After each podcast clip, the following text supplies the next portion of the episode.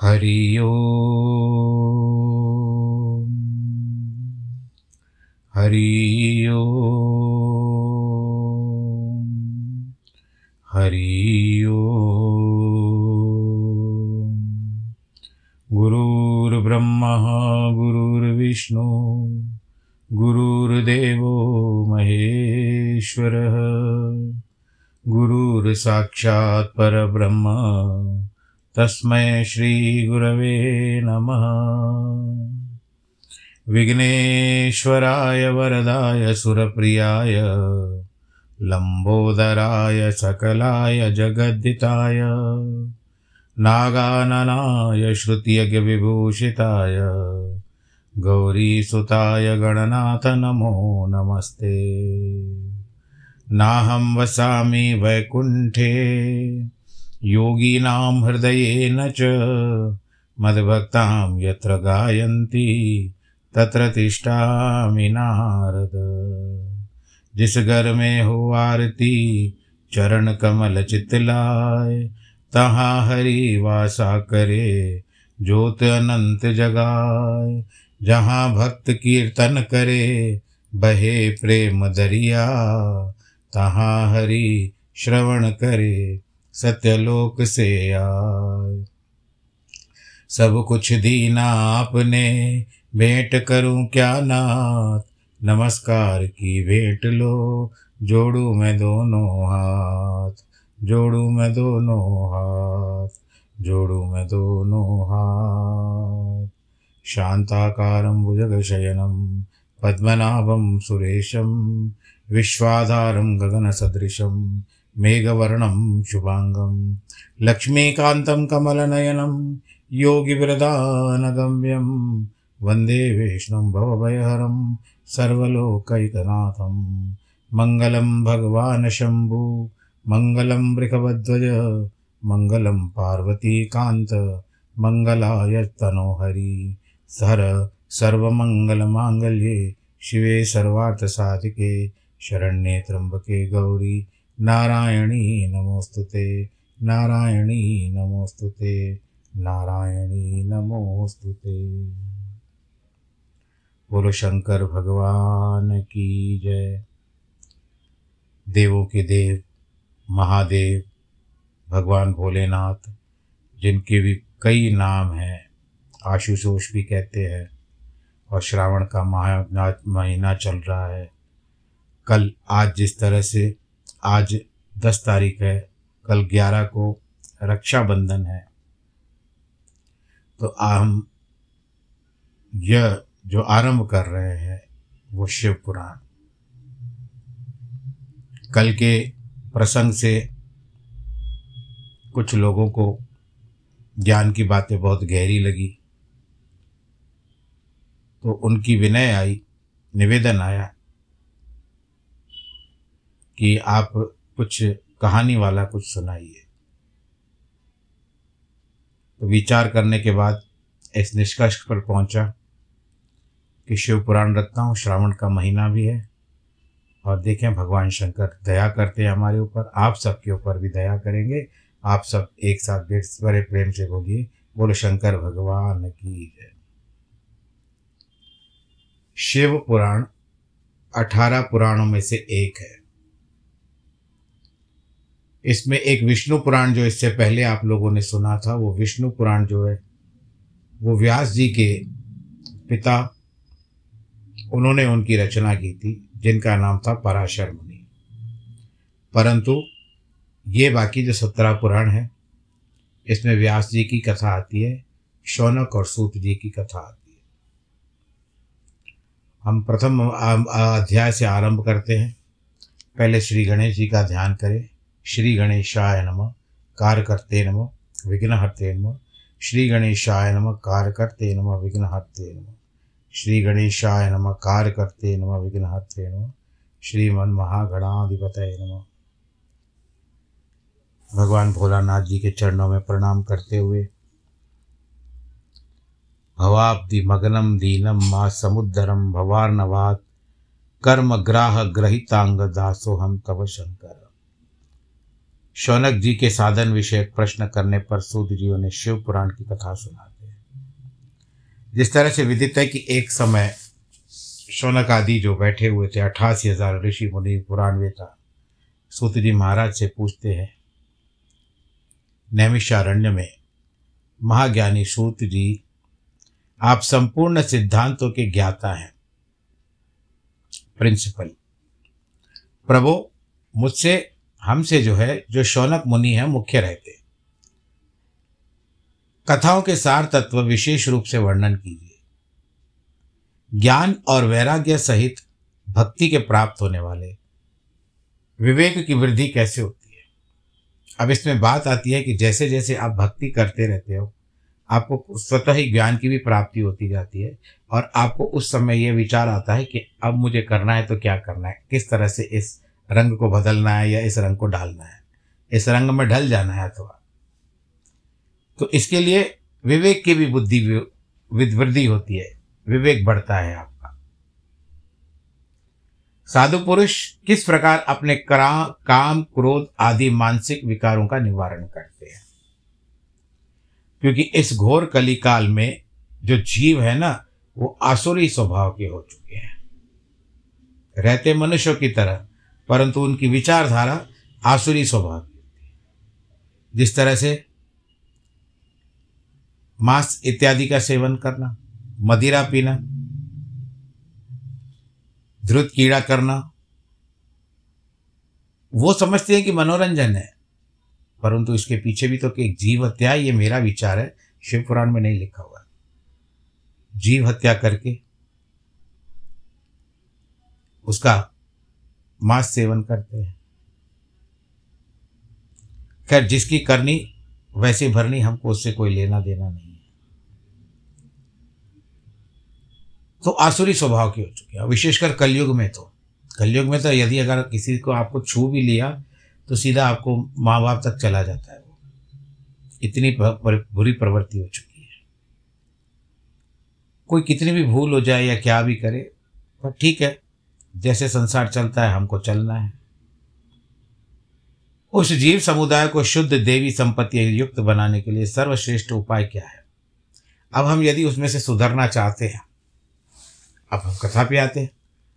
अब हम यदि उसमें सुधरना चाहते हैं, कुछ बनना चाहते हैं तो ऐसा क्या उपाय है?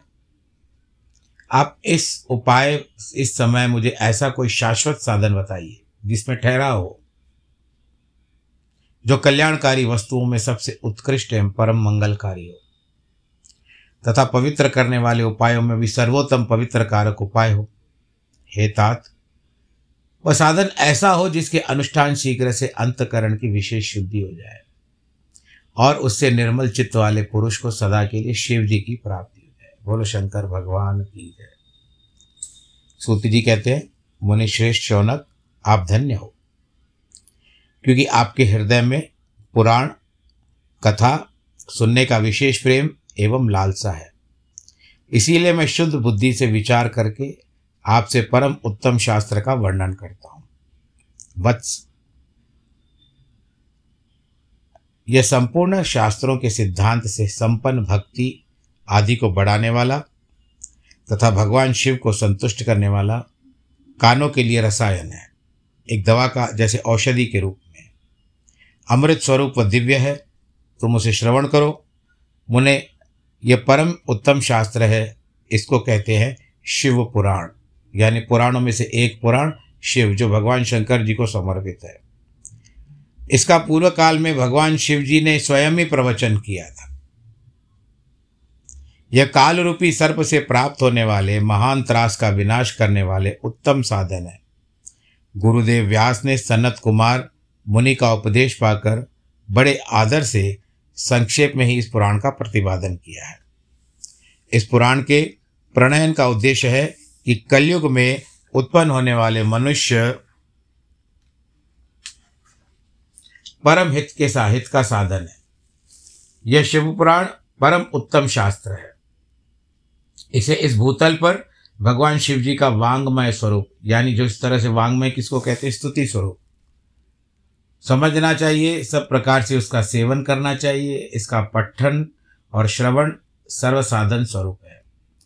जिससे, इससे शिव भक्ति पाकर श्रेष्ठतम स्थिति में पहुँचा हुआ मनुष्य शीघ्र ही शिव पद को प्राप्त होता है। इसीलिए संपूर्ण यत्न करके मनुष्यों ने इस पुराण को पढ़ने की इच्छा की है। अथवा इसके अध्ययन को अभिष्ट साधन माना है। इसी तरह इसका प्रेम पूर्वक श्रवण भी संपूर्ण मनोवांछित फलों को देने वाला है। यानी कानों से सुनिए आप। भगवान शिव के इस पुराण को सुनने से मनुष्य सब पापों से मुक्त हो जाता है। तथा इस जीवन में बड़े बड़े उत्कृष्ट भोगों का उपभोग करके अंत में शिवलोक को प्राप्त होता है। यह शिव पुराण नामक ग्रंथ चौबीस हज़ार श्लोकों से युक्त है। इसकी सात संहिताएँ हैं। मनुष्यों को चाहिए कि भक्ति, ज्ञान और वैराग्य से संपन्न होकर बड़े आदर से इसका श्रवण करें। सात संहिताओं से युक्त यह दिव्य शिव पुराण पर ब्रह्म परमात्मा के समान विराजमान है। और सबसे उत्कृष्ट गति प्रदान करने वाले हैं, जो निरंतर अनुसंधान पूर्वक इस शिव पुराण को बांचता है, अथवा नित्य प्रेम पूर्वक इसका पाठ मात्र करता है। वह पुण्यात्मा है, इसमें संशय नहीं है यानी उसके मन के जो भाव जागे हैं, कर्म जाग गए हैं, जब शिव पुराण मिलता है। जो उत्तम बुद्धि वाला पुरुष अंतकाल में भक्ति पूर्वक इस पुराण को सुनता है, उस पर अत्यंत प्रसन्न होकर भगवान महेश्वर अपने पद, यानी कैलाश का पद दे देते हैं, उसको प्रदान करते हैं। जो प्रतिदिन आदर पूर्वक इस शिव पुराण का पूजन करता है, इस संसार में संपूर्ण भोगों को भोग कर अंत में भगवान शिव के पद को प्राप्त कर लेते बोलो शंकर, भगवान की जय। जो प्रतिदिन आलस्य रहित हो, रेशमी वस्त्र आदि से, वेष्टन से इस शिव पुराण का सत्कार करता है, वह सदा सुखी होता है। यह शिव पुराण निर्मल तथा भगवान शिव का सर्वस्व है, अंग है। जो इस लोक और परलोक में भी सभी सुख चाहता हो, उसे आदर के साथ प्रयत्न पूर्वक इसका सेवन करना चाहिए। यह निर्मल एवं उत्तम शिव पुराण चार पदार्थ देते हैं। एक धर्म, दूसरा अर्थ, तीसरा काम और चौथा मोक्ष इसको चार पुरुषार्थ भी कहते हैं, चार पदार्थ भी कहते हैं, और अंत समय में सदा प्रेम पूर्वक इसका श्रवण एवं विशेष पाठ करना चाहिए। बोलो, शंकर भगवान की अब शौनक जी कहते हैं महाभाग सूत जी, आप धन्य हैं। परमार्थ के तत्व के ज्ञाता हैं। आपने कृपा करके हम लोगों को बड़ी अद्भुत एवं दिव्य कथा सुनाई। भूतल पर, यानी धरती के ऊपर, इस कथा के समान कल्याणकारक सर्वश्रेष्ठ साधन दूसरा नहीं है। यह बात आज आपकी कृपा से निश्चय पूर्वक हमने समझ ली। सूत जी, कलयुग में इस कथा के द्वारा कौन से कौन से पापी शुद्ध होते हैं? किस किस प्रकार के पापी शुद्ध होते हैं? उन्हें कृपा पूर्वक बताइए और इस जगत का कृतार्थ कीजिए। जगत का, जगत को कृतार्थ कीजिए। सूजी कहते हैं मुनि, जो मनुष्य पापी दुराचारी, खल तथा काम, क्रोध आदि में निरंतर डूबे रहने वाले हैं, वे इस पुराण के श्रवण पठन के अवश्य शुद्ध हो जाते हैं। इस विषय में जानकर मुनि इस प्राचीन इतिहास का उदाहरण दिया करते हैं कि जिसके श्रवण मात्र से पापों को पूर्णतया नाश हो जाता है। पहले समय की बात है, कहीं किरातों में नगर, किरात जो होते हैं, कम जाति वाले होते हैं, नगर में एक ब्राह्मण रहता था। जो ज्ञान में अत्यंत दुर्बल, दरिद्र, रस बेचने वाला तथा वैदिक धर्म से विमुक्त था। वह स्नान, संध्या आदि कर्मों से भ्रष्ट हो गया था और वैश्यवृत्ति में तत्पर रहता था। आप समझ गए होंगे कि जो ब्राह्मण वृत्ति है, वो नहीं करता था। न कि सुबह को उठना, मंत्र पढ़ना, भगवान जी का ध्यान करना, सूर्योपासना करना, कुछ भी नहीं। जैसे व्यापारी लोग करते हैं कि जल्दी जाना है कार्य के लिए फिर भी नियम के पक्के होते हैं व्यापारी। वैश्य वृत्ति वाले फिर भी नियम के पक्के होते हैं। वो किसी भी तरह से अपना कर्तव्य पूरा करते हैं कर्तव्य निष्ठ भी होते हैं। भले अपने कार्य में ध्यान लग संलग्न रहते हैं, परंतु फिर भी जो उनका नित्य नियम है वो पूरा करके जाते हैं। परंतु यहाँ पर ब्राह्मण की बात आती है कि वो वैश्यवृत्ति वाला हो गया था कि व्यापारी किस तरह से चलते हैं, उसको धंधे में बड़ा आनंद आता था। उसका नाम था देवराज। वह अपने ऊपर विश्वास करने वालों को लोगों को ठगा करता था। उसने ब्राह्मणों, क्षत्रियों, वैश्यों, शूद्रों और दूसरों को भी अनेक बहाने से मारकर उनका धन भी हड़प लिया था। परंतु उस पापी का थोड़ा सा भी धन कभी धर्म के काम में नहीं लगा था। यहाँ तक तो ठीक है, परंतु और भी बुरी प्रवृत्तियाँ उसके भीतर आने लगी, जैसे वैशागमन इत्यादि। उनमें भी संलग्न हो गया और उसमें तो पूरा कर्म ही भ्रष्ट हो गया उसका। एक दिन घूमता घामता दैवयोग से प्रतिष्ठानपुर, जिसको जूसी प्रयाग के नाम से जाना जाता है, वहाँ जा पहुँचा। वहाँ उसने एक शिवालय देखा। वहाँ बहुत से साधु महात्मा एकत्रित हुए, बैठे हुए थे। देवराज उस शिवालय में ठहर गया। किंतु वहाँ उस ब्राह्मण को बुखार आ गया, ज्वर हो गया। उस ज्वर से उसको बड़ी पीड़ा होने लगी। वहाँ एक ब्राह्मण देवता शिव पुराण की कथा सुना रहे थे। ज्वर में पड़ा हुआ देवराज ब्राह्मण के मुखार बिंद से निकली हुई उस शिव कथा को निरंतर सुनता रहा। एक मास के बाद वह ज्वर से अत्यंत पीड़ित होकर चल बसा। यमराज के दूत आए और उसे पाशों से बांधकर बलपूर्वक यमपुरी में ले गए। इतने में शिवलोक से भगवान शिव के पार्षदगढ़ आ गए। जिस तरह से आपने श्रीमद् भागवत की कथा सुनी है, उसमें अजामिल की भी ऐसी दशा हुई थी। परंतु वो मरा नहीं था। वो प्राण त्यागने वाला था, क्योंकि उसको यम के दूत आकर के उसके प्राण खींच रहे थे तो उसके मुख से नारायण नारायण निकल गया था, जो पुत्र का नाम था, और वो ऋषियों के आशीर्वाद के कारण उसने नाम रखा था नारायण। तो वहाँ तो नारायण नारायण के बाद वो तर गया, परंतु यहाँ तो इसने शरीर ही छोड़ दिया है। उसके बाद अजामिल ने अपने आप का विचार किया, फिर उस समय घर का त्याग किया, हरिद्वार गया, एक वर्ष के बाद मुक्ति को प्राप्त हुआ। पर यहाँ पर जो है, इसने अपने प्राणों का त्याग कर दिया है, और वो यमपुरी में जाया जा रहा है, लेके जा रहे हैं उसको। इतने में शिवलोक से भगवान जी के पार्षद आ गए। बोलो, शंकर भगवान की जय। उनका गौर अंग जिस तरह से कर्पूर के समान उज्जवल। आप लोग भी आरती के बात करते हो ना कि कर्पूर गौरम, करुणावतारम, संसार सारम भुजगेन्द्रहारम सदा वसंतम, हृदयारविंदे भवम भवानी सहितम नमानी भगवान शंकर जी का रूप जो है, कर्पूर की तरह है। गौर, गोरे। इसके लिए माता को भी गोरी, गौरी कहा जाता है। गौर और गौरी। कर्पूर गौरम करुणा के दया अवतार। दया करने वाले भगवान जी, करुणा के अवतार है। संसार के सार है और जो नागों की माला पहनते, भुजगेंद्रहारम। सदा वसंतम, हृदयारविंदे। हमारे हृदय में हमेशा बसते हैं और उसको प्रणाम करते हैं माता भवानी के साथ। भवम भवानी सहितम नमामि। हम आपको भव से पार करने वाले आपका स्वरूप, जो भवानी का भी स्वरूप है, उसका हम ध्यान करते हैं। हम आपकी शरण में आते हैं। बोलो शिव माता पार्वती, बोले शंकर की जय। तो कर्पूर के समान उज्जवल, हाथ में त्रिशूल उनके भी, जिस तरह से भगवान के पार्षद होते हैं, वो भी भगवान नारायण की तरह ही लगते हैं। उनके संपूर्ण अंग भस्म से उद्भासित थे। रुद्राक्ष की मालाएँ उनके शरीर की शोभा बढ़ा रही थी। आप भी रुद्राक्ष कई लोग धारण करते हैं। सब के सब और माला जो फेरते हैं ना, कई लोग रुद्राक्ष की माला फेरते हैं। और रुद्राक्ष इतना इतना क्या कहते हैं कि तेजोमय होता है, उसका फल तो बहुत अच्छा मिलता है, रुद्राक्ष का। परंतु रुद्राक्ष भी असली होना चाहिए, ऐसा बताया जाता है।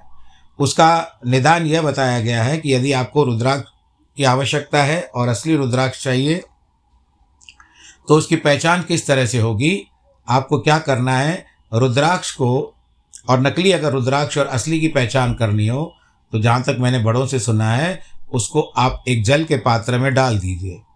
वास्तविक रुद्राक्ष को और अगर झूठा समझते हो, आपको केवल परीक्षा लेनी है, इसमें यहाँ पर झूठा या सच्चे की बात नहीं है। आपको पता चल जाएगा, यदि वो रुद्राक्ष डूब गया, जल में जिस पात्र में वो डूब गया, वो असली है। और वापस से तैरने लगा। तो वो नकली है। बोलो, नारायण भगवान की जय, बोलो, शंकर भगवान की जय। मैं हरि और हर में अंतर नहीं जान करता हूँ। मेरे लिए एक समान है। अजरूपाय च विद्महे पर ब्रह्म स्वरूपाय च धीमहि। तन्नो हरिहर प्रचोदया। मैं हरि और हर के एक समान जानता हूँ। नारायण देवता भले नारायण जी भले मेरे इष्ट देवता हैं। परंतु भगवान भोलेनाथ भी बिल्कुल उन्हीं के साथ मेरे साथ जुड़े हुए हैं। इसके लिए अधिकतर मुख से नारायण निकल जाता है। मैं इसके लिए क्षमा पर प्रार्थी भी नहीं हूँ, क्योंकि मैंने हरि और हर में कोई अंतर नहीं समझा है। अब यहाँ पर बात क्या आई है? उनको मालाएँ पड़ी हुई है। अंग पे सारे अंग पर भस्मी लगी हुई है। और क्रोधपूर्वक यमपुरी में गए और यमराज के दूतों को मार पीट कर बारम्बार उनको धमकाकर उन्होंने देवराज को उनके चंगुल से छुड़ा लिया। अत्यंत अद्भुत विमान पर बिठाकर जब वे शिवदूत कैलाश जाने को उद्यत हुए, उस समय यमपुरी में बड़ा कोलाहल मच गया। अरे, ये कैसा, ये तो डाकू हो गया, हिसाब किताब। ऐसे आकर के शिव के लोग के, आकर के शिव के गण आकर के यहाँ पर करते हैं, पार्षद आकर के इतना कोलाहल करते हैं और फिर यहाँ का जो पापी है, उसको लेकर के जाते हैं। ये कौन सी उचित बात है? उस कोलाहल को सुनकर धर्म, धर्मराज जी अपने भवन से बाहर आए। बाहर आने के बाद साक्षात दूसरे रुद्रों के समान प्रतीत होने वाले उन चारों दूतों को देखकर धर्मराज ने उनका विधि पूर्वक पूजन किया, उनको प्रणाम कर लिया। ज्ञान दृष्टि से देखकर सारा वृतांत जान लिया। उन्होंने भय के कारण भगवान शिव के उन महात्मा दूतों से कोई बात नहीं पूछी। उल्टे उन सब की पूजा एवं प्रार्थना की। तत्पश्चात वे शिवदूत कैलाश को चले गए और वहाँ पहुंचकर उन्होंने उस ब्राह्मण को दया सागर शाम सदाशिव के सामने रख रोक ठहरा दिया। बोलो, शंकर भगवान, की जय। अब शौनक जी कहते हैं महाभाग सूत जी, आप सर्वज्ञ हैं, महामते, आपके कृपा प्रसाद से बारंबार कृतार्थ हुआ। इस इतिहास को सुनकर मेरा मन अत्यंत आनंद से निमग्न हो रहा है। अतः आप भगवान शिव में प्रेम बढ़ाने वाली शिव संबंधी दूसरी कथा को भी बताइए। सूत जी कहते हैं, शौनक आदि ऋषियों, सुनो। आपके समान तुम्हारे सामने गोपनीय कथा वस्तु की भी वर्णन करूँगा, क्योंकि तुम शिव भक्तों में अग्रगण्य और वेद वेताओं में श्रेष्ठ हो। और शौनक जी को ऋग्वेदी कहा गया है। समुद्र के निकटवर्ती प्रदेश में एक बाष्कल नामक ग्राम है। वहाँ वैदिक धर्म के विमुख महापाप द्विज निवास करते थे। द्विज फिर ब्राह्मण हो गया। वे सब के सब बड़े दुष्ट थे। उनका मन भी दूषित था। विषय भोगों में लगा रहता था। वे न देवताओं पर विश्वास करते थे, न भाग्य पर। वे सभी कुटिल वृत्ति वाले हैं। किसानी करते और भांति भांति के घातक शस्त्र बनाते थे अस्त्र शस्त्र बनाते थे। वे व्यभिचारी और खल हैं। ज्ञान, वैराग्य तथा सरधर्म का सेवन करने से ही मनुष्य के लिए परम पुरुषार्थ है। इस बात को बिल्कुल नहीं जानते थे। वे सभी पशु बुद्धि वाले थे। जहाँ द्विज ऐसे हों, ब्राह्मण ऐसे हो, वहाँ के अन्य वर्णों के विषयों में क्या कहा जाए? अन्य वर्णों के लोग भी उन्हीं प्रकार से कुत्सित विचार रखने वाले थे। वे सदा कुकर्म में लगे रहते, विषय भोगों में डूबे रहते। स्त्रियाँ भी कुटिल स्वभाव की थी। स्वेच्छाचारिणी, पापासक्त, कुत्सित विचार वाली व्यभिचारिणी थी। उस बाष्कल नामक ग्राम में किसी समय एक बिंदुक नामक नामधारी ब्राह्मण रहता था, वह बड़ा अधम था दुरात्मा और महापापी था। यद्यपि उसकी स्त्री बड़ी सुंदरी थी तो भी कुमार्ग पर ही चलता था। उसकी पत्नी का नाम था चंचुला। वह सदा उत्तम धर्म में पालन करती लगी थी तो भी उसे छोड़कर वह दुष्ट ब्राह्मण वैश्यागामी हो गया। इस तरह कुकर्म में लगे हुए उस बिंदुक के बहुत वर्ष व्यतीत हो गए। उसकी स्त्री चंचुला काम से पीड़ित होने पर भी, सर्वधर्म धर्म का नाश, भय से क्लेश सहकर भी दीर्घ काल तक धर्म से भ्रष्ट नहीं हुई। परंतु दुराचारी पति के आचरण के प्रभावित होकर के आगे चलकर उस स्त्री को भी अंततः संसार का की हवा लग गई, उसको वैसा रंग चढ़ गया और वो भी दुराचारणी हो गई। ये है प्रभु की माया, संसार की माया। प्रभु की माया नहीं है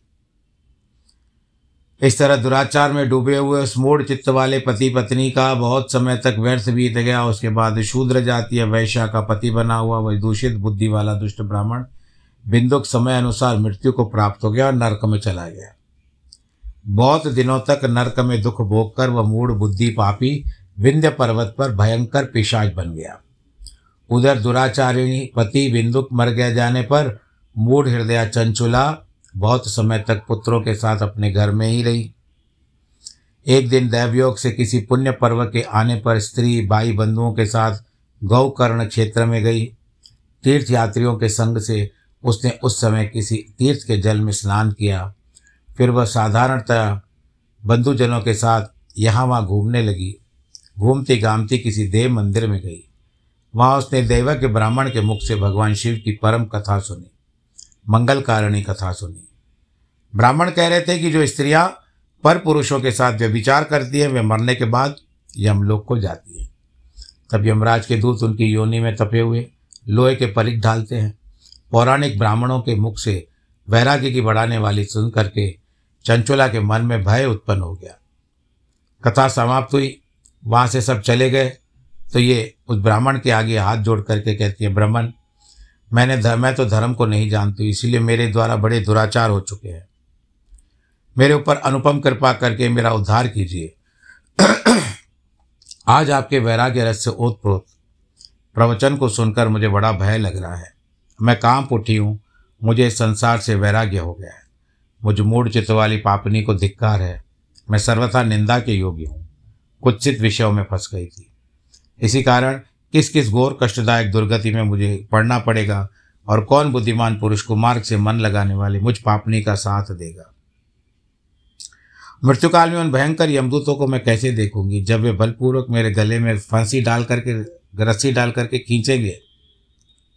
मैं धीरज कैसे धारण पर कर पाऊँगी? मैं सह नहीं पाऊँगी। और मेरा हृदय भी विदीर्ण हो रहा है ये सारी बातें सुनकर। क्योंकि मैं अब तक पूरे पाप में, पाप कर्म में डूबी हुई हूँ। आप मेरे गुरु हैं। आप ही माता हो, आप ही पिता हो, आप ही बंधु हो और आप ही सखा हो। इस तरह से क्योंकि संसार की बातें जब आती है और जब व्यक्ति चारों ओर से घिर जाता है, अज्ञान के रास्ते पर चलता चलता चारों ओर से घिर जाता है, उसको कोई समझ में नहीं आती है। तो उसको एवल परमात्मा उसी समय में समझ में आते हैं। तब वो परमात्मा की ओर दौड़ लगाता है। किसी भी स्वरूप में भगवान का ध्यान करता है। और भगवान जी को कहता है कि मुझे अब दुखों से का निवारण करो। फिर भी भगवान जी दयालु है। शरीर रहते हुए तब जब तक आपका ध्यान कर करना चाहते हो, कर लो। शरीर के छूट जाने के बाद कुछ नहीं होगा। क्योंकि इसमें आपको पंच तत्व भी साथ देंगे। शरीर के रहते पंच तत्व भी साथ देंगे, परंतु पंच तत्व बिगाड़ते भी हैं। इसके लिए ध्यान एकाग्रचित करके, मन को एकाग्र करके, कहीं और, जैसे कथा भी सुन रहे हो, कथा को ध्यान से सुनो। आपका मन, ध्यान, बुद्धि इधर उधर भटकती रहती है। इसके लिए हम आपको कहते हैं कि हेडफोन लगा करके कथा सुनो तो कम से कम आपकी कथा पर ध्यान रहेगा और शब्दों पर ध्यान रहेगा। और सुनना है तो ठीक है, परंतु जब वाचक वाचन करते हो, पढ़ते हो कथा ना तो उस समय मुख से पढ़ा करो। जैसे कोई पाठ भी करते हो तो मुख से ज़रूर कहा करो। मानसिकता से नहीं, मानसिकता करने का कारण क्या है? कि आपका मन चाऊँ और भटका, भटकता रहता है। और आपकी दृष्टि केवल जो पाठ का वर्णन है, उसके ऊपर लगी रहती है। तो बस जब भी पाठ करो, मौखिक रूप से करो ओरली करो अच्छा रहेगा। तो यहाँ पर भी ये माता जी यही कह रही है कि आप ही माता हो, आप ही पिता हो, आप ही गुरु हो, आप ही बंधु हो। त्वमेव माता च पिता त्वमेव। त्वमेव बंधु च सखा त्वमेव त्वमेव विद्या द्रवणम त्वमेव त्वमेव सर्वम मम देव देव, हे मात प्रभु, मेरी उद्धार कीजिए। मेरा उद्धार कीजिए। सूजी कहते हैं, शौनक इस प्रकार खेद और वैराग्य से युक्त हुई। चंचुला ब्राह्मण देवता के दोनों चरणों में गिर पड़ी, तब उन बुद्धिमान ब्राह्मण ने उसको उठाया और कहा कि, पुत्री, आज समय हो चुका है, बाकी की कथा जो होगी, वो कल होगी। तो मैं आशा करता हूँ कि शिव पुराण आप सबके लिए मंगलदायक होगा, कल्याणकारक होगा। ईश्वर भगवान भोलेनाथ श्रावण के महीने में आप सबको दया किया अपने दृष्टि में रखेंगे। भगवान तो समुदृष्ट हैं। कोई भेदभाव नहीं है। आप भगवान जी के सामने प्रार्थना करा, किसी भी प्रकार से मनोकामना पूर्ण हो जाए। जन्मदिन और वैवाहिक वर्षगांठ वालों को बहुत बहुत बधाई। इस प्रकार नमो नारायण।